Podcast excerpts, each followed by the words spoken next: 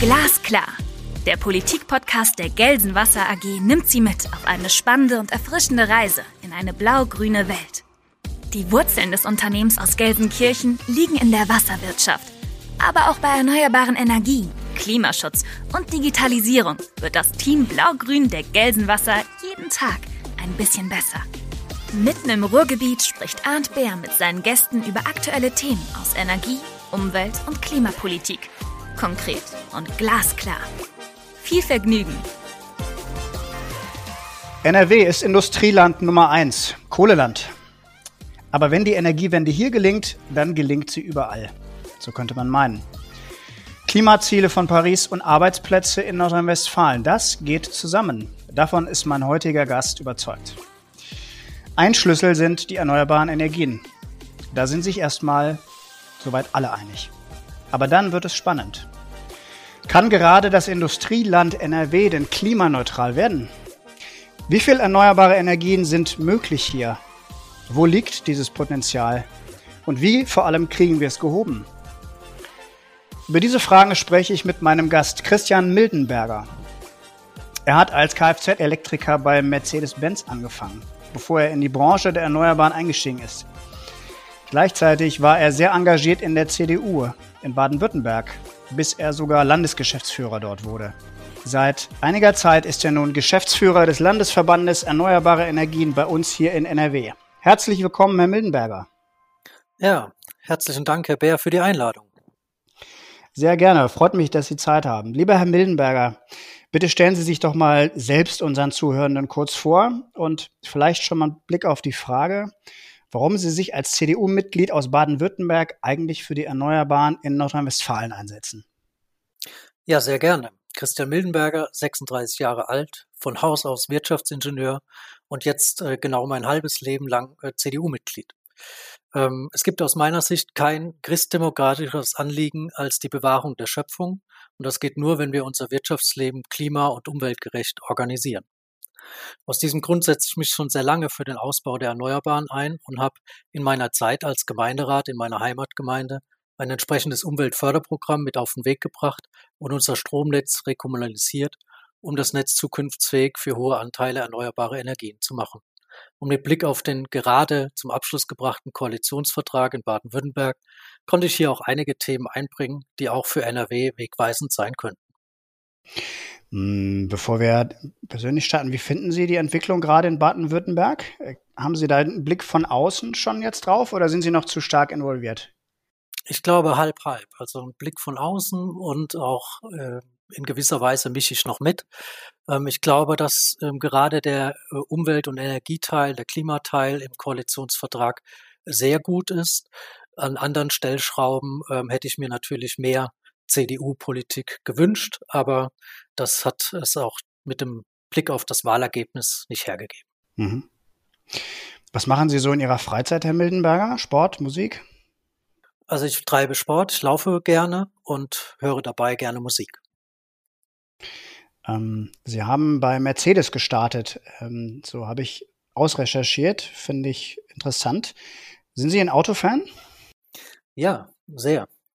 Ähm, und nachdem ich bei meinem ersten äh, Solararbeitgeber dann die Möglichkeit hatte, ab und an mit dem firmeneigenen Tesla Roadster zu fahren, bin ich sogar ein Fan von Elektroautos. Haben Sie gerade gesagt, dass Sie ein Firmenauto hatten ein, als Tesla Roadster? Eher kein, kein Firmenwagen für mich, sondern von, von der Firma generell. ähm, der Tesla Roadster, das ist ja der allererste Tesla, den es gegeben hat für die interessierten Hörer. Ich habe den, hatte mal die Gelegenheit, äh, den zu fahren und zwar in meiner vorherigen Tätigkeit, als ich noch in der Schweiz gearbeitet habe. Da hat, war mein ehemaliger Arbeitgeber ein großer E-Mobility-Fan und der hat mir die ganze Zeit von Tesla vorgeschwärmt. Und dann war ich mal in München in der Innenstadt und da gab es schon den ersten Showroom in Deutschland. Und damals war das noch so, dass man einfach reingehen konnte und da kein Mensch gewesen ist. Und man den ähm, fragen konnte, äh, ob man mal fahren kann. Und dann hat er gesagt, ja klar, gerne, machen wir so. und dann hat er einem Schlüssel in die Hand gedrückt und ist um die Ecke mitgegangen und dann war ich zehn Minuten später in München in der Innenstadt mit dem äh, Roadster unterwegs. Äh, kann man sich mittlerweile nicht mehr so richtig vorstellen bei den Menschenmengen, die jetzt ähm, da rumstehen. Aber ähm, das war schon witzig. Ist ein cooles Auto, ne? Ja, also vielleicht darf ich da eine Gegenfrage stellen. Wie haben Sie es wahrgenommen? Ich fand äh, den, ähm, also der Kofferraum war super klein. das ist, also der Roadster ist äh, ja, der ist ja das Sportwagenmodell, das, das erste gewesen. Der ist nicht besonders geeignet, um jetzt ähm, jeden Tag von A nach B zu fahren. Sehr, sehr klein und, und liegt sehr flach. Man, man sitzt quasi wie, wie auf der Straße, aber fahrtechnisch natürlich toll. Ähm, von der, von der, vom Übertrag her, äh, also von der Beschleunigung an der Ampel äh, und von dem, von der Geräuschkulisse, die nicht vorhanden war, war das schon super. Ja, ich finde das ähm, extremst interessant, auch diese, diese Transformation, die da sichtbar wurde. Ich habe mal eine Zeit lang einen amerikanischen Sportwagen gefahren ähm, mit einem V6-Motor, darf man heute gar nicht mehr sagen. Ähm, und dann fand ich es wirklich sehr spannend zu sehen, wie da die Transformation auch mit Tesla Roadster dann auch äh, vorankommt. Und ähm, ich muss heute allen meinen Freunden sagen, die über, mit denen ich über Autos spreche. Also wenn man Autos mag, dann gibt es nichts Besseres als ein Elektrofahrzeug. Diese, diese Geschwindigkeit, dieses Drehmoment, ähm, das sofort zur Verfügung steht, das fasziniert mich. Ähm, würde ich auch sagen, ähm, stimmt. Ist ähm, also auch, um mal kurz bei Tesla zu bleiben, äh, hat ja auch eine Wahnsinnsentwicklung gemacht, das Unternehmen. Äh, vom Roadster mittlerweile auch drei äh, ich glaube jetzt mittlerweile das vierte Modell obendrauf und das kann man ja eigentlich gar nicht mehr vergleichen. Äh, die, die letzten Modelle sind ja schon durchaus so, dass man das jetzt echt als Familienkutsche auch fahren kann. Ja. Ähm, also die Model X und S und was es da gegeben hat, ähm, das ist schon toll. Ist allerdings auch ähm, immer noch so ein bisschen außerhalb der Gehaltsklasse des, des kommunalen Arbeitnehmers, ehrlich gesagt. Auch, auch meiner. Okay. Ähm, wo nutzen Sie selbst privat Erneuerbare? Also ich wohne in Miete, von daher ist es nicht ganz so einfach. Aha. Aber ähm, ich mag zwar Autos, aber den Verkehr nicht mehr. Von daher fahre ich sehr viel Bahn und mit den öffentlichen. Und bei der Bahn nutze ich sozusagen dann direkt äh, Ökostrom, ähm, aber auch bei mir zu Hause Ökostrom in, unserer Heimatgemeinde. Bilanziell Ökostrom meinen Sie? Äh, bilanziell Ökostrom, ja, das ist richtig. Aber zu Hause äh, nutze ich direkt Ökostrom. Und auch in der Gemeinde, in, der, in meiner Heimatgemeinde haben wir äh, Ökostrom mit Neuanlagenquote bezogen. Mhm. Also wirklich auch Viertelstunden scharf. Mhm. Ja, gab ja vor einer, ich glaube vor einem halben, dreiviertel Jahr die Diskussion um die Ökostrombilanz der Deutschen Bahn, ähm, die sich natürlich von der Menge her nicht ähm, rein über Ökostrom aufstellen kann, ähm, was aber nicht heißt, dass ich es nicht gerne würde. Da sind ja. wir ja im Grunde schon direkt beim Thema. Das ist ein ähm, schönes Beispiel dafür. Mhm. Absolut. Wie blicken Sie auf die Erneuerbaren im Moment 2021? Äh, keine Folge ohne eine Corona-Frage. Ist die Branche beeinträchtigt durch Corona? Ja, absolut. Also wir hatten ähm, einen Strompreisverfall im ersten Lockdown. Ähm, wir hatten Lieferschwierigkeiten von Komponenten. Ähm, und äh, vor allen Dingen merken wir es jetzt in den Genehmigungsbehörden, da viele ähm, ja, die Anlagen zu genehmigen hätten, auch teilweise mit Corona-Fragen beschäftigt sind, verzögern sich die Projekte. Also das heißt, die Branche hat schon ähm, unter Corona auch gelitten ein Stück weit. Ähm, Messen, Kongressen haben gefehlt für einen Austausch, der auch gewisse Innovationen, neue Ideen hervorbringt. Aber deshalb bin ich unzufriedener, dass unser Verband auch allein in diesem Jahr bereits 15 Prozent gewachsen ist. Ähm, die haben Sie einen Einbruch beim Zubau bemerkt, ähm, bei Wind oder PV zumindest, den Sie in irgendeiner Weise auf Corona mit ähm, zurückführen können. Also wir haben jetzt bei Gelsenwasser äh, ganz offen gesagt, wenig Beeinträchtigung für die Projekte mitgekriegt, was jetzt so diese Abstandsregelung zwischen Menschen betraf. Das ist ja eigentlich ähm, aus technischer Sicht immer noch gut umsetzbar. Ja, äh, absolut. Also wir haben keinen kein Einbruch in dem Sinn des Ausbaus erlebt, aber wir haben auch keine Beschleunigung erlebt, die notwendig wäre. Hm, Sie meinen insgesamt, Sie gucken jetzt schon auf die Zahlen für NRW. Ähm, ja. Jetzt hat das Wirtschaftsministerium, das zuständig ist, ja vor kurzem ähm, das Potenzial von NRW nochmal neu bewertet. Ähm, alle Interessierten haben sehr interessiert darauf geschaut, wie sieht diese Potenzialstudie jetzt aus. Jetzt ist sie raus und ähm, also meine Wahrnehmung ist die, dass es im Ergebnis heißt, es ist ähm, gut erreichbar, äh, die, die Ziele zu schaffen mit Ausbau in, bei den Erneuerbaren in Nordrhein-Westfalen. Wie bewerten Sie aus der Sicht des LEE e jetzt diese Analyse? Ja, ich bin da ähm, ehrlich gesagt viel zurückhaltender in der Einschätzung, denn das LANOV ähm, hat die Potenzialanalyse ja mit einer mit einem gewissen ähm, Range angegeben, also von bis, was erreichbar ist. Ähm, und aus unserer Bewertung kommt eher der untere Wert der aktuellen äh, Regelung in Nordrhein-Westfalen gleich. Und damit liegen wir bei 6, 7 Gigawatt Potenzial bis 2030 und damit erreichen wir die selbst gesteckten Ziele der Landesregierung nicht. Und hinzu kommt, dass die aus unserer Sicht auch noch viel zu gering sind. Bleiben wir mal kurz bei den Zielen, die eben da sind. Also für, äh, für die Hörer. Es gibt einen Zielkatalog und ähm, diese Ziele muss man ja erreichen mit den Maßnahmen, die jetzt vorgegeben sind. Und der, die Analyse hat erstmal eine Bewertung eingetreffen, äh, eingefordert. Äh, Stand jetzt, äh, nach den Rahmenbedingungen, die da sind, können die Ziele erreicht werden. Jetzt ist natürlich das Ergebnis, die Ziele werden erreicht wo sind so die zwei, drei Punkte aus Ihrer Sicht, wo Sie sagen, da äh, ist die Einschätzung doch fragwürdig?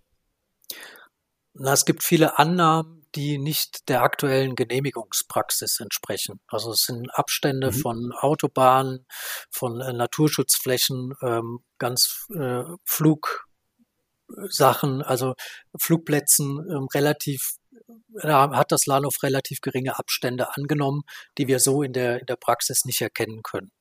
Äh, zweiter Punkt ist, dass die aktuelle Abstandsregelung, die diskutiert wird, nicht äh, direkt abgebildet wird in der Potenzialanalyse. Ähm, da will das Lahnhof erst die Gesetzgebung abwarten, bis sie das dann äh, direkt ähm, äh, anwendet ähm, in der Potenzialanalyse. Das ist aus unserer Sicht keine gute Politikberatung gab auch Unmut von einigen Abgeordneten hierzu. Und äh, deshalb haben wir eine eigene Studie nochmal in Auftrag gegeben, mhm. ähm, die ergeben hat, dass mit, den, mit dem aktuellen Gesetzentwurf ähm, die Ziele nicht erreichbar sind. Wir nämlich nur äh, sieben Gigawatt ähm, Windenergie zubauen können, statt die 10,5 der Landesregierung.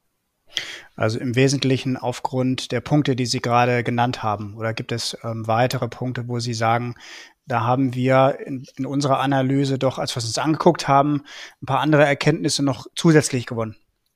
Ja, es geht vor allen Dingen um, um den Wald äh, und um die 1000-Meter-Regelung. Die beiden Regelungen blockieren sehr, sehr viel Potenzial in Nordrhein-Westfalen. Ähm, und bei beidem ähm, hat die Landesregierung einen sehr klaren Kurs. Ähm, und wenn der so bleibt, dann ist zwar so, dass wir ausnahmsweise in den Wald gehen können. Aber damit kann man die Potenziale, die dort vorhanden sind, natürlich nicht einpreisen oder einberechnen in die Zielerreichung. Mhm, verstehe. Wir hatten hier in Folge 1 äh, die, das Glück, Minister Pinkwart hier als äh, Gast zu haben bei Glasklar. Und er, er hat sich sehr stark dem, dem Thema Akzeptanz äh, gewidmet und auch dem Thema Windenergie. Wir haben viel über andere Dinge dort gesprochen, aber er hat doch das Folgende auch gesagt, ähm, was ich gerade mal einspielen wollte. Sie haben es ja gesagt, wir sind da gut vorangekommen. Das muss noch mehr passieren, das würde ich auch sagen. Aber äh, immerhin hat Nordrhein-Westfalen, und wir sind ja nicht das windreichste Land, Bundesland in Deutschland, das würde man eher im Norden vermuten. Aber beim Windausbau in der nationalen Statistik lag Nordrhein-Westfalen im vergangenen Jahr auf Platz eins vor allen anderen Bundesländern. Und das zeigt ja auch, dass wir schon unsere Möglichkeiten hier auch nutzen wollen. Das werden wir auch weiter tun. Und ich bin auch ganz äh, optimistisch, dass uns das mit unseren neuen Regelungen gut gelingen wird. Wir werden es jedenfalls so versuchen, auch auszugestalten, dass äh, äh, der Ausbau konsequent vorangehen kann und gleichzeitig die Bürger mitgenommen werden können, weil das ist ja auch wichtig, damit wir die Energiewende nachhaltig gestalten. Das ist naturgemäß eine sehr, sehr positive Einschätzung. Wie, wie schätzen Sie das Maßnahmenpaket der Landespolitik ein in dem Punkt? Wir schätzen das äh, anders ein. Also es gibt keinen wissenschaftlichen Beleg dafür, dass größere Abstände zu Windenergieanlagen die Akzeptanz stärkt. Im Gegenteil, das erschwert viele akzeptanzstarke Standorte auch zukünftig für Windenergie zu nutzen, sozusagen zu repowern. Ähm, und dass wir Nummer eins beim Windausbau letztes Jahr waren, kommt allein daher, dass in Schleswig-Holstein und Teile von Niedersachsen die sogenannte Netzausbauzone galt und damit der Windenergieausbau dort begrenzt war, weil der Netzausbau nicht hinterherkam. Also das war, kann man jetzt, wenn man böswillig sein will, kann man sagen, es war Zufall. Ähm, das wird sich jetzt auch stark ändern. Das sehen wir schon in den äh, 21er Zahlen. Ähm, und von daher schätzen wir die Maßnahmen nicht so positiv ein wie Herr Minister Pinkwart. Hm, wie sind die Zahlen jetzt zuletzt von 21? Erste Quartal denn jetzt wahrscheinlich? Geht das in die Richtung von letztem, vorletzten Jahr oder haben wir doch eher so ein bisschen Einbruch wieder? Nein, es geht eher so in die Richtung von, von letztem Jahr, kann man sagen. So ist die Tendenz. Aber es gibt natürlich halt, was ich eben angesprochen habe, ähm, stärkeren Zubau in Schleswig-Holstein und Niedersachsen, die ihre Hausaufgaben gemacht haben mit zwei Prozent Flächenausweisung, Regionalpläne und so weiter. All das, was in Nordrhein-Westfalen stockt. Mhm. Jetzt muss man ähm, äh, natürlich, muss man eines konstatieren aus Projektierersicht. Ähm, wie auch immer es zustande gekommen ist, es gibt vor Ort ähm, in vielen Kommunen, die mit Projekten bedacht werden, eine, eine geteilte Auffassung zu diesen Projekten. Wir haben das selber als Gelsenwasser zumindest in den letzten Jahren zunehmend gemerkt, dass äh, selbst dort, wo ähm, die Spitze der Kommune doch sehr positiv gestimmt ist und vermutlich ein Teil der Bevölkerung auch, es immer auch Gegner von solchen Projekten gibt und wir am Ende in Situationen kommen, die ähm, dazu führen, dass es zumindest einen Gegenwind vor Ort gibt. Der ist dann mal größer, mal weniger groß. Das hängt von den Personen ab und sicherlich auch von, von den Projekten selbst ein Stück weit, aber am Ende ist es doch überall das Gleiche. Es gibt einen scharfen Gegenwind bei Windprojekten. Ähm, wie, ist diese Einschätzung nur bei uns bei Gelsenwasser in den Projekten so? Und, und wenn die verbreiteter ist, ähm, was würden Sie sagen, wären die richtigen Hebel, um da anzusetzen? Also vielleicht darf ich mal ganz persönlich einsteigen. Nach zwölf Jahren Gemeinderat ähm, haben Sie ganz andere Projekte hinter sich als ein Windkraftprojekt. Und ich kann Ihnen sagen, dass es zu ganz, ganz vielen Projekten ähm, Widerstand aus Teilen der Bevölkerung gibt. Und für mich wäre es ein Fortschritt, wenn wir mal so darüber anfangen würden zu sprechen, mhm. aus Teilen der Bevölkerung. Wir werden immer vielfältiger als Gesellschaft. Es gibt ganz vielfältige Interessen in der Gesellschaft und die werden auch artikuliert. Und das ist grundsätzlich erstmal nicht falsch, dass das so passieren kann.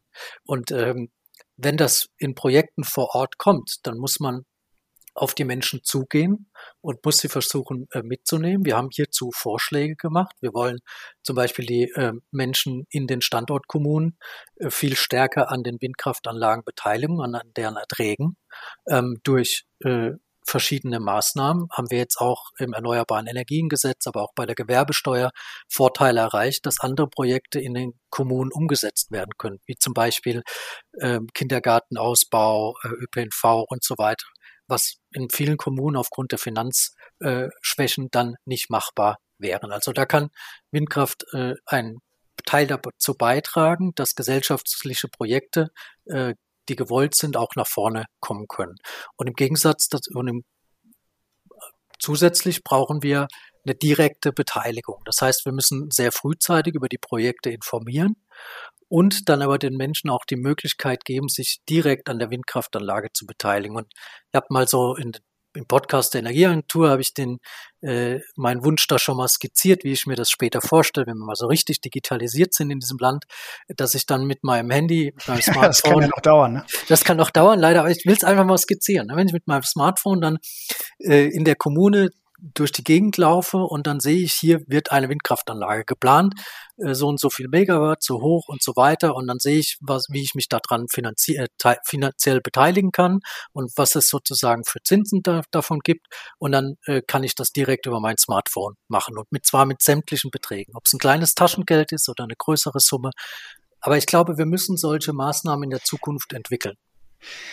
Jetzt habe ich natürlich, da äh, wird das, äh, bleibt mir kurz das Herz stehen, wenn ich mal so an unsere Projektierer denke. Das ist, äh, also Sie haben ja dann gesellschaftlichen Anteilseigner von so einem Projekt.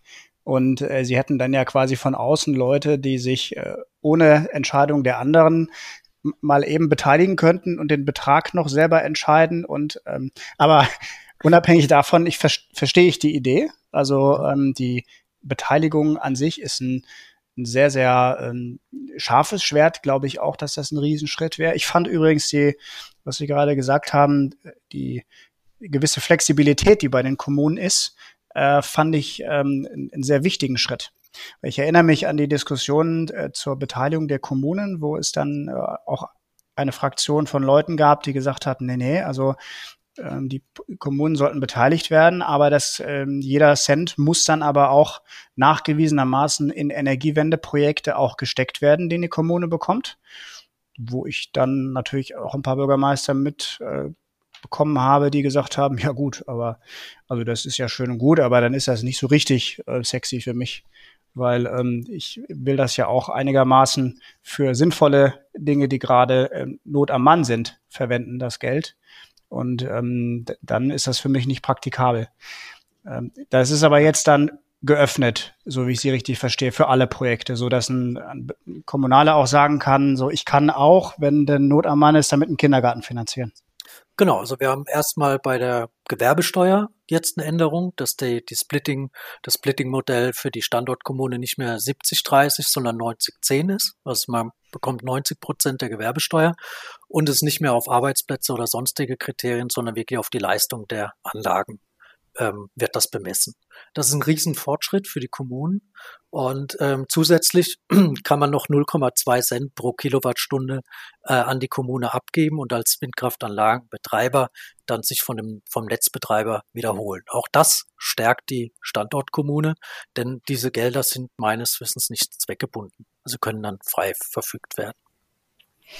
Hm, das ist ja schon mal die, die Beteiligung der Leute vor Ort. Und den anderen Punkt fand ich jetzt interessant, den Sie gesagt haben. Also bin ich vollkommen bei Ihnen. Ähm, nur weil es auch immer wieder ein, zwei Gegner gibt, heißt das nicht, dass man sofort immer alles beerdigen muss.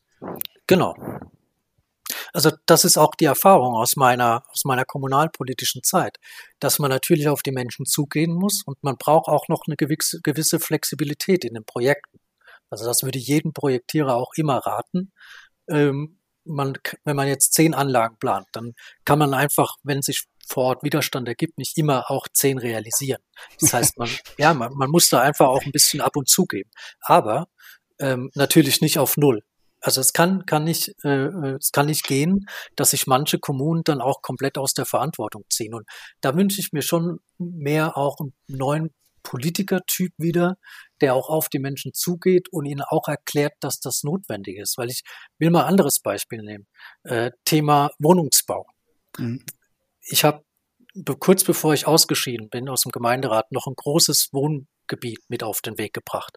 Da gab es auch äh, Widerstände von Anwohnern. Die Gebäude wären zu hoch etc. pp. Und dann sind wir ein Stück weit entgegengekommen, haben hier und dort, wo es sinnvoll war, noch äh, etwas reduziert, aber auch so, dass es trotzdem noch finanz finanzierbaren Wohnraum geben kann. Und in der entscheidenden Gemeinderatssitzung gab es immer noch 20 bis 30 Gäste, die sozusagen nicht begeistert waren von den Plänen und eher den Fraktionen applaudiert haben, die es abgelehnt haben. Aber so kann man ja kein Industrieland gestalten. Ich glaube, das gehört zur Wahrheit auch dazu. Wenn wir Industrieland bleiben wollen, wenn wir unseren Wohlstand äh, behalten wollen, bis gegebenenfalls ausbauen möchten, dann brauchen wir die Energiewende, dann brauchen wir die Windkraftprojekte und zwar dort, wo sie Sinn machen, energetisch. Dort, wo sie Sinn machen, ist ein sehr gutes Stichwort. Lassen Sie uns mal ein bisschen ähm, eine, eine Ebene höher äh, denken, also weg von der von der reinen ähm, Projektarbeit, Projektierarbeit vor Ort. Wenn man mal auf die die Energiepolitik insgesamt guckt. Ähm, sie vertreten ja im Grunde mit der mit den Erneuerbaren in Nordrhein-Westfalen äh, auch eine, eine Branche, die groß ist im Land, die aber in einem Land sitzt, in dem äh, eine starke Industrie ist, in dem äh, viel Wert auf ähm, Energiepreise gelegt wird, in dem eine Braunkohletradition äh, da ist, die zu einer bestimmten Konstellation geführt hat. Äh, und äh, es gibt natürlich auch so ein paar Voraussetzungen natürlicher Art, die zumindest immer mal wieder behauptet werden, dass sie nicht ganz ideal für die Erneuerbaren sind. Wir haben im Nebensatz ja vorhin auch von Minister Pinkwart den einen Aspekt gehört, äh, der ja nicht zum ersten Mal fällt, sondern der immer mal wieder so genannt wird. Ja, wir sind nicht das windreichste Land. Ähm, die, und Sonne ist auch woanders mehr. Was sagen Sie dazu, wenn Leute sagen, die Wind gehört an die Küste und also die Windenergie gehört an die Küste und die Photovoltaik wird am Ende in ähm, Südeuropa äh, sich durchsetzen? Ähm, was sagen Sie dann mit Blick auf äh, NRW? Ist das richtig oder ist da, wird da was übersehen? Da wird vor allen Dingen übersehen, wer das Ganze wie realisiert. Als ich in die Photovoltaikbranche gegangen bin, gab es dieselbe Diskussion. Das ist jetzt zehn Jahre, über zehn Jahre her. Mhm. Äh, Projekt Desertec. Ähm, macht doch viel mehr Sinn als hier irgendwie kleine Anlagen auf Dächern. Und wir können heute sehen, wo kommt heute viel uns, ein Großteil unseres Stroms her? Von unseren Dächern und nicht von Desertec. Wurde nämlich nie gebaut. Ähm, deshalb glaube ich, dass man sich hinter solchen Formulierungen nicht verstecken darf. Ein Industrieland wie Deutschland darf sich doch nicht darauf verlassen, dass irgendwer an den Küsten oder irgendwo, wo die Sonne noch ein bisschen mehr scheint als bei uns, äh, dann unsere Energieversorgung sicherstellt. Das haben wir übrigens auch äh, damals nicht getan, als wir mit Kohle gestartet sind und so weiter. Wir haben unsere Energieversorgung immer zum großen Teil in die eigene Hand genommen und so viel gemacht, wie wir konnten. Das heißt nicht, dass wir uns abkoppeln sollen von irgendwelchen Märkten. Ganz im Gegenteil. Äh, auch der europäische Binnenmarkt, den nehme ich sehr ernst und wir brauchen die Erneuerbaren überall. Aber es ist so, dass wir in Europa den größten Anteil Erneuerbare haben. Das heißt, es ist nicht so, dass irgendwo mehr Erneuerbare sind und wir müssten die uns nur holen, sondern wir brauchen den Ausbau überall und dort, wo mehr Sonne und mehr Wind ist, brauchen wir auch erstmal die Potenziale und den Ausbau für die Menschen, die dort sind und für die Industrien, die dort sind. Und ähm, das ist auch eine etwas sehr theoretische, abstrakte Diskussion, denn Sie sehen jetzt gerade in äh, Schleswig-Holstein Dort fängt die Wasserstoffindustrie an, direkt loszugehen, weil dort viel Windkraft äh, gebaut wurde. Und der mhm. Punkt ist ja, wir haben in Nordrhein-Westfalen ja auch die Potenziale. Aber das wir ist ja an der Küste, ne? Da ist ja der Wind. Also. Ja, aber äh, ich rede über die Anlagen im Binnenland, Richtung okay. Hamburg. Mhm. Richtung Hamburg. Die Wasserstoffindustrie wird in Richtung Hamburg in, äh, entstehen. Nicht, nicht ganz oben an der Küste. Weil, weil dort auch die Finanzkraft, dort auch die, äh, die Kraft der Industrie sitzt. Also das heißt, ähm, wir, wir kriegen, also die, die Wirtschaft folgt immer der Energie. Deshalb ist es brandgefährlich, als Nordrhein-Westfalen sich auf äh, Energieimporte zu verlassen.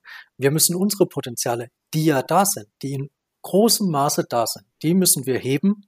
Ähm, und wenn uns dann was fehlt, dann können wir überlegen, wo kriegen wir das sinnvoll noch, noch dazu. So rum wird ein Schuh draus. Okay, also ich verstehe Sie jetzt so, die, ähm, sie sind nicht gegen Importe von Energie, sondern sie sind ähm, äh, dagegen, das auszuspielen gegen dezentrale Erzeugung und ähm, dezentrale Nutzen als Potenzial und Import einsetzen nebenher. Oder, oder sind Sie grundsätzlich gegen Import? Nein, ich bin weder gegen noch für Import. Ich sage, wir müssen es klug machen. Und Sie, wenn Sie jetzt einfach mal ThyssenKrupp in, in Duisburg anschauen. Ähm, wir haben Stahlerzeugung in Salzgitter, dort stehen Windkraftanlagen ist auch nicht an der Küste. Ja, wir haben äh, jetzt Thyssen in Duisburg mit riesen Flächen. Dort könnten auch Windkraftanlagen entstehen, direkt für äh, Elektrolyseure, für den Wasserstoff, für die grüne Stahlproduktion. So, und wenn wir dann feststellen, wenn wir uns ganz angestrengt haben und alle Potenziale, die wir in Nordrhein-Westfalen haben, ausgeschöpft haben und sagen, es reicht aber nicht, um unseren Industriestandort äh, zu erhalten und auszubauen, dann können wir ja überlegen, wo kriegen wir sinnvollerweise noch Erneuerbare aus Import nach NRW. Mhm. Verstehe. Also die, die Thyssen-Logik geht, glaube ich, allerdings, leider kann man wahrscheinlich sogar sagen, ähm, in die Richtung Offshore-Strom und dann Elektrolyseure über Holland und dann über die Netze rein. Aber ich glaube, das ist noch nicht so ganz entschieden. Ähm, würde man eine dezentrale Variante wählen, wäre das ähm, sicherlich vorteilhaft. Wir haben vorgestern eine Nachricht dazu bekommen, ähm, die ich ähm, interessant in dem Zusammenhang fand. Ähm, nationaler Entwicklungsplan Strom 2035. Da sind ja sowieso schon 40 bis 70 Milliarden Euro Ausbaukosten für die Stromnetze drin. Ähm, da kommen jetzt aktuell noch 40 Milliarden Netzanbindungskosten dazu und äh, es ist jetzt zum ersten Mal offen kommuniziert worden, dass die Stromübertragungsnetze nochmal zwei bis drei Jahre später kommen als geplant. Ähm, wie sehen Sie dieses Thema Übertragungsnetzausbau? Das ist auch schon eins, was mich jetzt seit zehn Jahren mit befasst. Ähm, ist das ein Argument, ähm, vielleicht äh, auch irgendwie aus Sicherheitsgründen stärker auf Dezentrales zu setzen? Oder sind Sie ein Freund von, von einer maximalen Offshore-Ausbaustrategie? Nein, also ich will auch gar nicht den Netzausbau kleinreden oder, oder auch gegen was anderes ausspielen. Ähm, ich glaube, wir haben in Deutschland ein riesiges Problem mit Infrastrukturprojekten. Wir sind zu langsam, viel, viel zu langsam. Ähm, und deshalb wäre ich sozusagen in, im Management bei Thyssen würde ich es als durchaus gefährlich erachten, auf so einen Weg zu setzen, der jederzeit einige Jahre Verzögerung mit sich bringen kann. Ähm, und, und da liegt im Prinzip die, die, die große Schwierigkeit drin oder die Gefahr für Nordrhein-Westfalen, sich zu sehr auf, auf Importe zu verlassen, die mittels Stromtrassen nach NRW gebracht werden müssen. Wenn die nicht recht, rechtzeitig fertiggestellt werden, kann es sein, dass wir dann am Markt nicht genügend grüne Produkte anbieten können und deshalb zurückfallen. Und deshalb, glaube ich, muss man einfach dezentral das machen, was man machen kann, was direkt da ist. So, und das heißt nicht, dass man das andere vernachlässigen soll. Ganz im Gegenteil, kann man sich ja parallel drum kümmern. Aber dieses Ausspielen, das ist das, was, was mich und was uns als Verband auch, auch stört. Ne? Also wir brauchen hier diese Offensive dezentral. Und ich habe in ganz vielen Forschungsprojekten mitgearbeitet bezüglich dezentraler Flexibilitätsplattformen, die dann auch Erzeugung und Verbrauch vor Ort austangieren und, und äh, auch marktlich zusammenbringen. Diese Lösungen gibt es alles. Das heißt, wir brauchen auch in Zukunft dezentrale Märkte, die das äh, zusammenbringen, was vor Ort da ist. Und was dann nicht mehr reicht, wenn wir dann noch mehr brauchen, dann müssen wir das natürlich von außen zuführen. Das ist ja gar keine Frage. Mm, ich finde das absolut legitim. Also Sie sagen, das nicht gegeneinander auszuspielen. Ich glaube schon, dass es legitim ist zu sagen, dass dezentrales System, äh, was wir ja auch propagieren, äh, unstreitig äh, den, den Netzausbau auf der Überlandebene auch ein Stück weit entlastet. Also ja, absolut. Die, ne, also das ist, glaube ich, schon eine Sorge, die berechtigt ist wenn wir komplett auf oder größtenteils auf Strom setzen und gerade in Süddeutschland, wo wir ja dann in Nordrhein-Westfalen eher Transferland sind, dann gibt einem das schon zu denken, wenn man seit Jahren immer wieder hört, äh, der Stromnetzausbau kommt nicht vernünftig voran und es wird trotzdem immer mehr in diese Richtung geschoben. Äh, das, das trifft einen doch schon so manchmal so ein bisschen bedenklich, finde ich. Ja, Sie werden jetzt auch sehen, ich meine, mich betrifft das in meiner Heimat äh, ja auch, der Baden-Württemberg ganz extrem, ne? Ja, mhm. der Kohleausstieg ähm, wurde quasi häufig für, für Nordrhein-Westfalen oder für die ostdeutschen Länder ähm, diskutiert, aber der hat in Süddeutschland massivste Auswirkungen, weil dort vor allen Dingen in den letzten Jahren der Windausbau nicht vorankam. Also noch weniger als, als sozusagen in Nordrhein-Westfalen. Ähm, und da entstehen jetzt massive Probleme, weil der Netzausbau länger dauert als bisher. Ähm, und da wird man sich enorm strecken müssen, um die Energiemengen äh, auch zu bekommen, um wirtschaftlich nicht zurückzufallen. Hm, es gibt die ersten Steinkohlekraftwerke oder die ersten Diskussionen um Kohlekraftwerke, die doch länger laufen müssten, weil man eben doch stärker darauf angewiesen ist und der erneuerbaren Ausbau und der Stromnetzausbau nicht richtig vorankommen. Das ist ja dann das das am wenigsten ideale Ergebnis, was dabei rauskäme. Ne? Ja, absolut. Und sehen Sie, das ist das, was die erneuerbaren Branche, aber auch viele Umweltverbände äh, sehr stört an dieser Diskussion. Die wurde in Baden-Württemberg und in Bayern zehn Jahre lang geführt. Wir brauchen die großen Trassen, Windenergie vom, vom Norden in den Süden. Wir haben heute 240 Meter hohe Windkraftanlagen. Da können Sie an vielen, vielen Standorten in Bayern und Baden-Württemberg auch äh, gute Erträge erzielen. Ja, und, und nur weil man das versäumt hat, rechtzeitig darauf zu setzen ähm, und der, der Netzausbau jetzt nicht so schnell vorankommt, wie man sich das äh, gewünscht hat, ähm, müssen die Kohlekraftwerke weiterlaufen zur Systemstabilität. Ja, ich meine, da werden sie ja verrückt, wenn sie seit acht oder zehn Jahren immer gesagt haben, wir brauchen auch hier die Windkraft, wir brauchen stärker Photovoltaikausbau und so weiter. Ja? Und jetzt müssen die Kohlekraftwerke länger, länger laufen, beziehungsweise jetzt wird aus dem, aus dem Boden wieder irgendwelche Gaskraftwerke gestampft. Also das kann einem schon manchmal zum Verzweifeln bringen. Das ist das Ergebnis und ich sage jetzt auch voraus, dass die Kapazitätsmärkte nächstes Jahr wieder auf die Agenda kommen werden.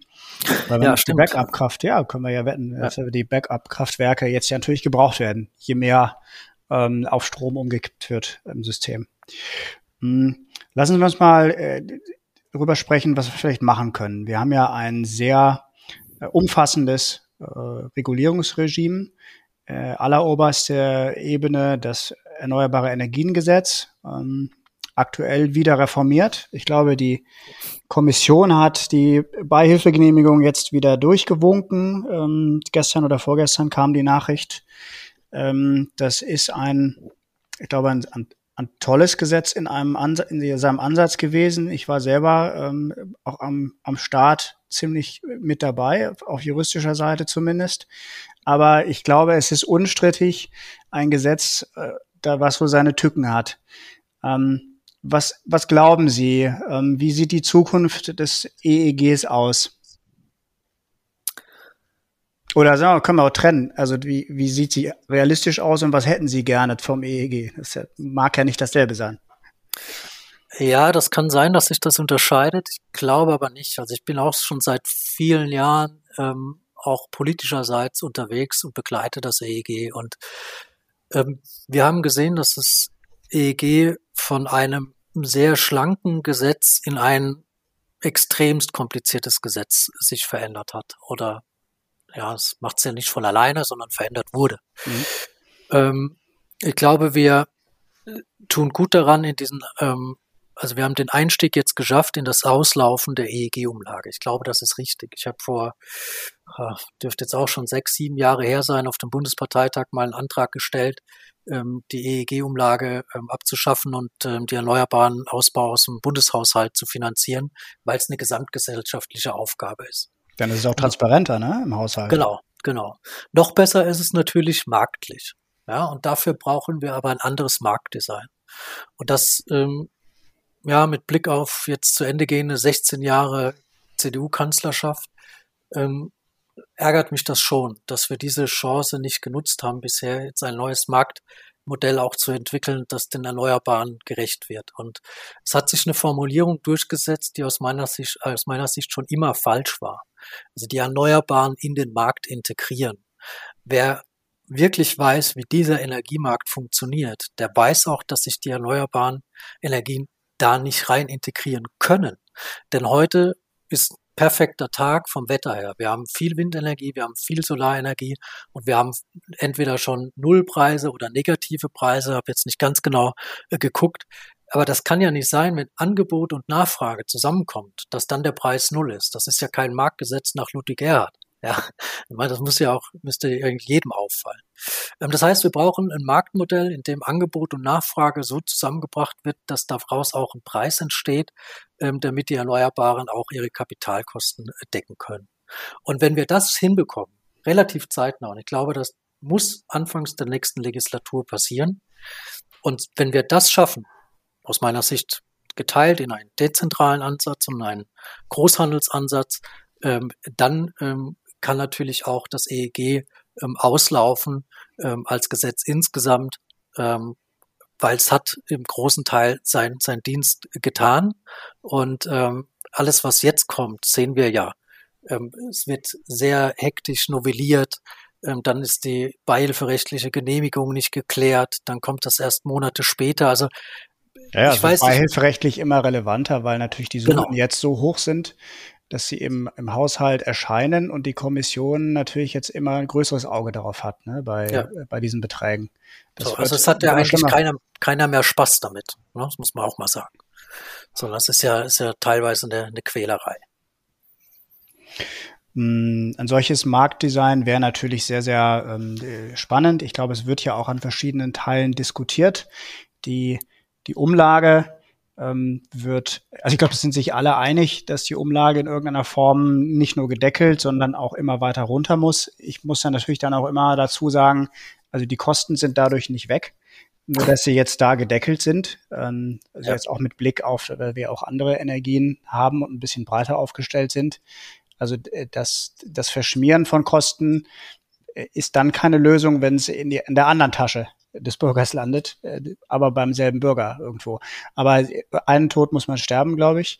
Und Sie haben ja gerade was völlig Richtiges gesagt. Ähm, über den Staatshaushalt wäre sicherlich eine Lösung, die, die viele mittragen würden, weil man dann auch einfach vom Management her besser drauf gucken kann und es selber entscheiden kann und ja auch bewusst eine gesellschaftliche Entscheidung treffen kann, dass man das eben auch in dieser Form will.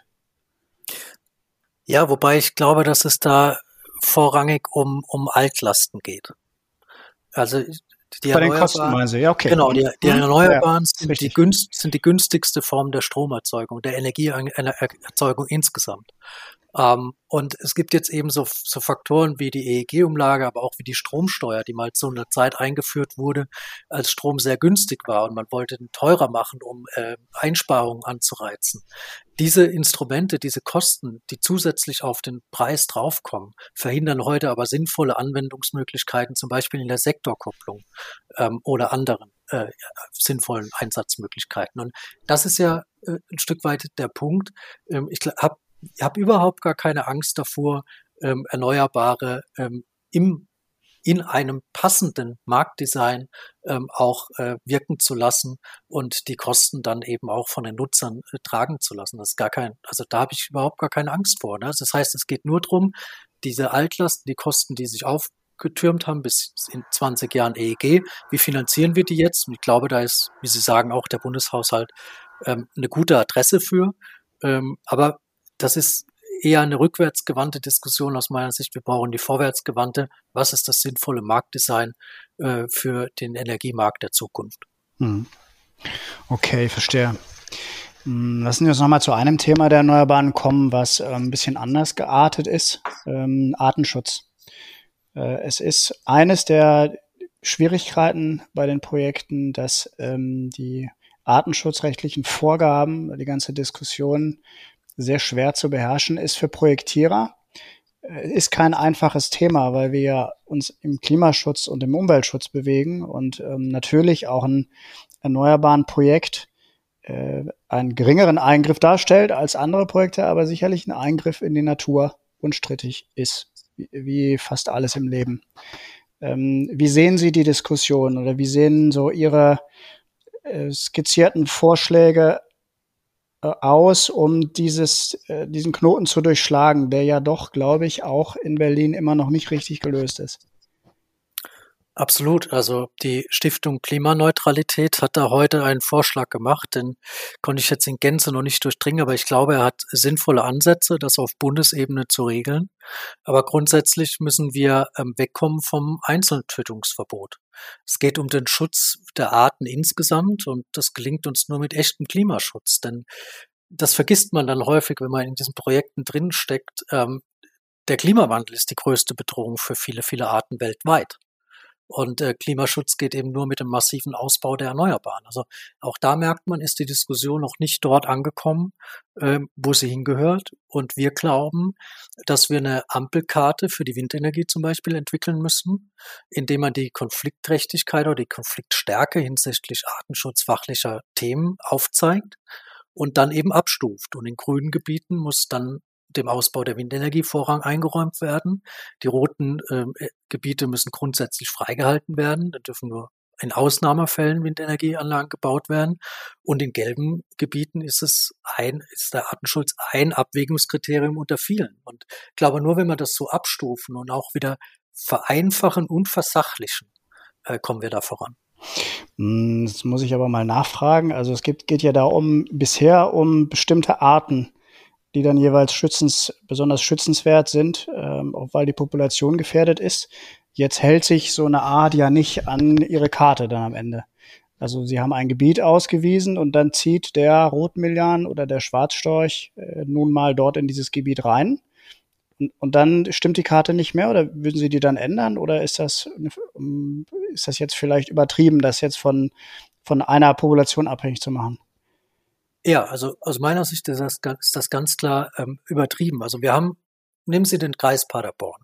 Dort haben wir hohe Windkraftanlagendichte äh, und wir haben ein hohes Aufkommen vom, von Rotmilan. Und die Population ist über die Jahre auch nicht gesunken. Im Gegenteil, teilweise hat sie in einigen Jahren zugelegt. Das heißt, auch viele Arten kommen viel besser mit Windenergie äh, zurecht, als das manchmal angenommen wird. Das heißt, auch da nicht immer gegeneinander ausspielen, sondern schauen, wo sind Arten wirklich in ihrer Population bedroht. Und da müsste man solche Karten dann auch alle Jahre nachschärfen, alle paar Jahre nachschärfen oder verändern. Das ist ja kein Thema, dass man das dann auch einer gewissen Entwicklung nachzieht. Aber man muss auch schauen, wo ist wirklich die Art, die Population dieser Art bedroht und nicht ein, ein einzelnes Individuum. Hm, okay, das ist die Debatte des Einzeltötungsverbots. Das meint im Grunde, dass man auf die Populationen stark gucken muss und dann im Zweifelsfall eben nicht auf das einzelne Tier. Also schwierige Diskussion, aber glaube ich eine nachvollziehbare. Ja, weil im, also ich sage immer, wir, wir, wir sollen das eigentlich nicht vergleichen mit, mit anderen ähm, Dingen. Aber wenn Sie jetzt die, die Todfunde an Windenergieanlagen mit anderen Todfunden vergleichen, äh, dann müssten wir im Prinzip das Autofahren sofort einstellen. Also kein Tempolimit, sondern einstellen. Ja, ähm, aber das kann ja keiner ernsthaft wollen. Also das heißt, es ist immer eine Abwägungsfrage und die brauchen wir eben auch bei der Windenergie und äh, da glaube ich kommt häufig dieser Klimaschutz nicht richtig raus und auch die Bedeutung, ähm, was was macht der Klimawandel mit uns in Zukunft? Ähm, das ist glaube ich noch nicht klar. Also Sie haben vorhin gesagt, keine Sendung aktuell kommt aus ohne Corona, aber dieser Ich wollte ehrlich gesagt jetzt, bevor, bevor Sie, aber machen Sie, ich wollte gerade sagen, das ist, das reizt mich jetzt enorm, weil das ja, ist ja mit, der Vergleich mit dem Autofahren, ja, das schreit ja im Grunde nach einer halben Stunde obendrauf ähm, in Bezug auf Corona und Grundrechte. Ne?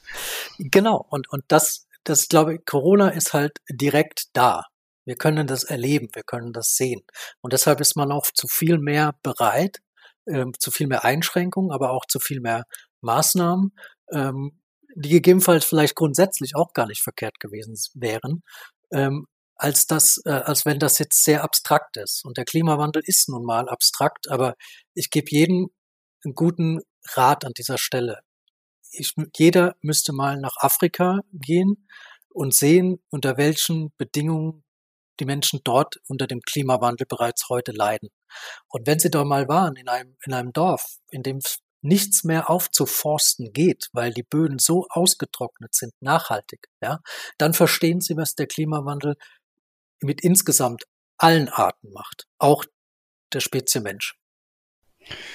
Ja, absolut. Äh, ich hatte in der bisschen andere Richtung gedacht, aber Sie haben ähm, natürlich absolut recht. Also das Beispiel Klimaschutz im Vergleich zu Corona ist natürlich auch offensichtlich. Ich glaube, dass auch das Beispiel Autofahren als bewusste Entscheidung einer Gesellschaft für gewisse Risiken immer eigentlich ein ganz gutes ist, um uns klar zu machen, dass ähm, wir nicht alles ausschließen können, äh, was potenziell gefährlich ist für uns. Aber bevor wir uns dazu sehr aufs Glatteis begeben, muss ich sagen, ich kenne auch genug Leute, die sagen würden, ja, gute Idee, dann lassen wir das mit dem Autofahren und verbieten das. ähm, lassen Sie uns noch zu einem Thema kommen, ähm, äh, was ich ähm, aus Unternehmenssicht sehr wichtig finde, aber Sie haben auch eine, finde ich, spannende, gute Studie dazu gemacht zum Thema grüner Wasserstoff. Allgegenwärtiges Thema. Äh, und die Allgemeinsicht ist doch, jetzt verkürze ich mal, diejenige, dass, ähm, wenn man das Thema tatsächlich langfristig will, es sicherlich eines ähm, beachtlichen Anteils von Import braucht. Sie haben aber eine Studie gemacht, die mit dem LEE e im Bund war, die, die sehr, sehr offensiv mit dem Thema dezentrale Erzeugung umgeht, ähm, was ein schwieriges im Moment noch ist, wo Sie sagen, dieser Fokus auf Import ist falsch. Wir könnten viel Potenzial ähm, hier in Deutschland selbst erzeugen. Ähm, wollen Sie da nochmal diese Studie und die Ergebnisse skizzieren? Ja, gerne. Also der, der, die Idee dieser Studie war, zu herauszufinden, was überhaupt kostenseitig die Fakten sind. Ähm, und kostenseitig können wir mal sagen, dass der Import aus angeblich besseren Ländern wie Marokko etc. Äh, kostengünstig nicht äh, günstiger, also kostentechnisch nicht günstiger ist als der heimisch erzeugte Wasserstoff. Das verändert aus unserer Sicht die Diskussion insofern, ähm, dass wir natürlich schauen müssten, dass wir so viel wie möglich äh, Wasserstoff hier in Deutschland und in Nordrhein-Westfalen ähm, produzieren. Und dann haben wir uns angeschaut, wie kann das am besten auch marktlich funktionieren.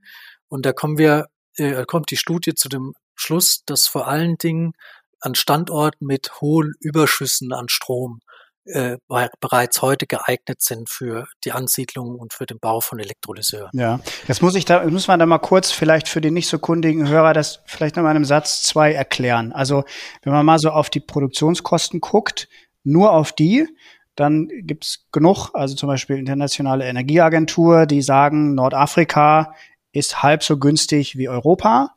Äh, reine Produktionskosten, weil ja auch die erneuerbaren, äh, Stichwort Desertec, erstmal PV und auch in manchen Gebieten Wind unschlagbar günstig sind. Deswegen auch die Wirtschaftsministeriumsdiskussionen über Australien, Marokko und so weiter. Hm, da sind aber, was sind, was ist jetzt das Hauptargument oder die zwei, drei Gründe, warum Sie sagen, ja, das kann man aber nicht so ohne weiteres äh, so stehen lassen?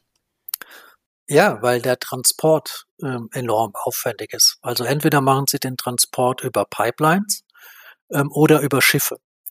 Ähm, beides gibt es heute nicht. Also es sind wieder große Infrastrukturprojekte, wo wir vorhin ja bei den großen Stromtrassen waren, ähm, die äh, sozusagen nicht, nicht ganz einfach sind äh, zu realisieren. Und dann haben wir es häufig auch noch mit Ländern zu tun, die politisch nicht so stabil sind, wie wir das aus Europa gewöhnt sind. Ähm, das heißt, wenn man jetzt sich auch gerade mal die Debatte um Nord Stream 2 anschaut, ähm, oder jetzt auch äh, das Gas insgesamt aus Russland, ähm, aber auch andere äh, Themen, die wir mit Öllieferländer wie Saudi-Arabien etc. haben. Also da ist sehr viel Geopolitik dann einfach drin, die sehr viel Unsicherheit auch für den Transport sind. Aber das ist ja kein Kostenthema, das ist ja ein geopolitisches. Ja, Kost, also das, das Geopolitische ist ein Risiko und das Risiko muss eingepreist werden und somit ist es ein indirekter Kostenbestandteil. Hm. Ähm, die Alternative sind Schiffe, aber auch die Schiffe gibt es heute nicht und die Schiffe sind nochmal wesentlich teurer als Pipelines. Und wenn wir das zusammenpacken, dann gibt es eine sehr hohe Wahrscheinlichkeit, dass reine Produktionskosten plus Transportkosten ähm, nicht günstiger sind als heimisch produzierter Wasserstoff. Mhm, okay. Also Sie sagen im Grunde, wenn man es rausarbeitet, ist die, die dezentrale Erzeugung oder die deutsche Erzeugung durchaus auch kostenseitig äh, eine ernsthafte Chance verdient. Ja. Hm, was wären, gibt es Rahmenbedingungen, die Sie dafür geändert sehen äh, möchten? Also ich, ich weiß jetzt nicht genau, haben Sie jetzt Stellschrauben gesetzt eigentlich oder ich nehme mal an, Sie gehen jetzt nicht von dem reinen Rahmen aus, wie er jetzt ist. Nein, ähm, also wir, wir brauchen dafür natürlich eine, eine Reform der Kostenbestandteile, haben wir vorhin schon angesprochen, ja. EEG-Umlage, Stromsteuer, mhm. Netzentgelte. Ähm, aber wenn man jetzt auch die ähm, erneuerbaren Richtlinie aus, aus Europa liest, ähm, dass dann ähm, Strom aus Ü20-Anlagen ähm, nicht genutzt werden darf, um grünen Wasserstoff zu erzeugen, dann muss ich sagen, da hört es bei mir auf, da kann ich das einfach nicht mehr nachvollziehen, warum Anlagen, die jetzt sozusagen aus der EEG-Vergütung fallen, ähm, das heißt sehr günstig erneuerbaren Strom produzieren können, warum diese nicht für ähm, die Wasserstoffproduktion genutzt werden sollen. Also das erschließt sich mir überhaupt nicht. Ähm, aber das, das sind so Themen, die müssen wir natürlich auf politischer Ebene anpacken. Aber ich möchte vielleicht noch einen zweiten Aspekt unserer Studie mit einführen, warum das, warum das so wichtig ist, dass wir verstehen, dass heimisch erzeugter Wasserstoff Sinn macht. Weil wir haben nicht nur die Kostenseite, sondern auch die Wertschöpfungsseite betrachtet. Mhm. Ähm, und dann nur mal so zwei, drei Zahlen. Wenn wir 90 Prozent des benötigten Wasserstoffs in Deutschland herstellen, können dadurch mittel- bis langfristig eben 800.000 Arbeitsplätze entstehen. Das ist ungefähr die Größenordnung aus der Kohleindustrie in den 50er, 60er Jahren oder eben der Automobilindustrie heute. Das heißt, die Windkraftanlagen und Solaranlagen, die dafür nötig sind, verändern hier nicht nur das Landschaftsbild und führen teilweise zu Schwierigkeiten in, Ort, wenn wir sie errichten. Sie garantieren auch noch fast eine Million Arbeitsplätze. Und das ist, glaube ich, was, was man sich vor Augen führen muss. In der Transformation der Energielandschaft insgesamt liegen wahnsinnige Chancen für Wertschöpfung und Arbeitsplätze. Das ist sicherlich ein Argument, glaube ich, was, äh, was verfangen muss, was auch ähm, für eine Landespolitik, ähm, glaube ich, mit ein entscheidendes und spannendes ist, abseits von äh, globalökonomischen ähm, Ideen und von geopolitischen, ist es ja doch, glaube ich, nachvollziehbar, dass ähm, je mehr Wertschöpfung vor Ort gestaltet wird, desto mehr wir doch auch hier in NRW daran partizipieren können. Ähm, Wäre natürlich für ein ähm, Unternehmen, was hier gerade in NRW unterwegs ist, sehr, sehr spannend. Ähm, wären wir sehr äh, positiv gestimmt, wenn sich dieser Gedanke mehr durchsetzt. Aktuell ist eine äh, Erzeugung vor Ort von grünem Wasserstoff, das wissen Sie, ganz weit weg von Gut und Böse. Äh, aber wir gucken alle sehr gespannt darauf und sind, glaube ich, alle gewillt, ähm, da zu helfen und zu unterstützen ähm, bei dezentralen Projekten. Ähm, lieber Herr Mildenberger, wir müssen ein bisschen zum Ende kommen. Das Thema ist sehr, sehr spannend, aber ähm, wir bleiben ja auch im Kontakt dazu. Ich habe eine Abschlussfrage, die ich jedem Gast stelle. Ähm, die stelle ich bewusst sehr offen. Können Sie politisch oder persönlich beantworten, wie Sie möchten. Wenn Sie auf das Jahr 2021 gucken, ähm, welche Frage hätten Sie gerne noch dieses Jahr glasklar beantwortet? Also es ist eine Mischung zwischen persönlich, politisch und äh, beruflich. Ähm, ich hätte dieses Jahr gerne glasklar beantwortet die Frage, wie meine Partei wirklich zum Ausbau der Windenergie steht. Das, ja, wunderbar. Also da, da merkt man auch die persönliche Einbindung da rein, wenn Sie das auch als persönliche Frage für sich interpretieren. Sehr, sehr spannend, wichtige Frage, auch sicherlich für die große politische Bühne im Herbst sehr entscheidend. Äh, ich wünsche uns allen, dass sie beantwortet wird. Ich bedanke mich sehr für das sehr interessante Gespräch. Ähm, hoffe weiterhin, dass Sie mit viel Elan für die Erneuerbaren in Nordrhein-Westfalen arbeiten und kämpfen und hoffe sehr, dass wir dazu im Austausch bleiben. Ja, das machen wir auf jeden Fall und ich danke sehr herzlich für das interessante Gespräch und darauf können Sie sich verlassen. Wir brennen für die Erneuerbaren und werden sie stetig voranbringen. Sehr gut.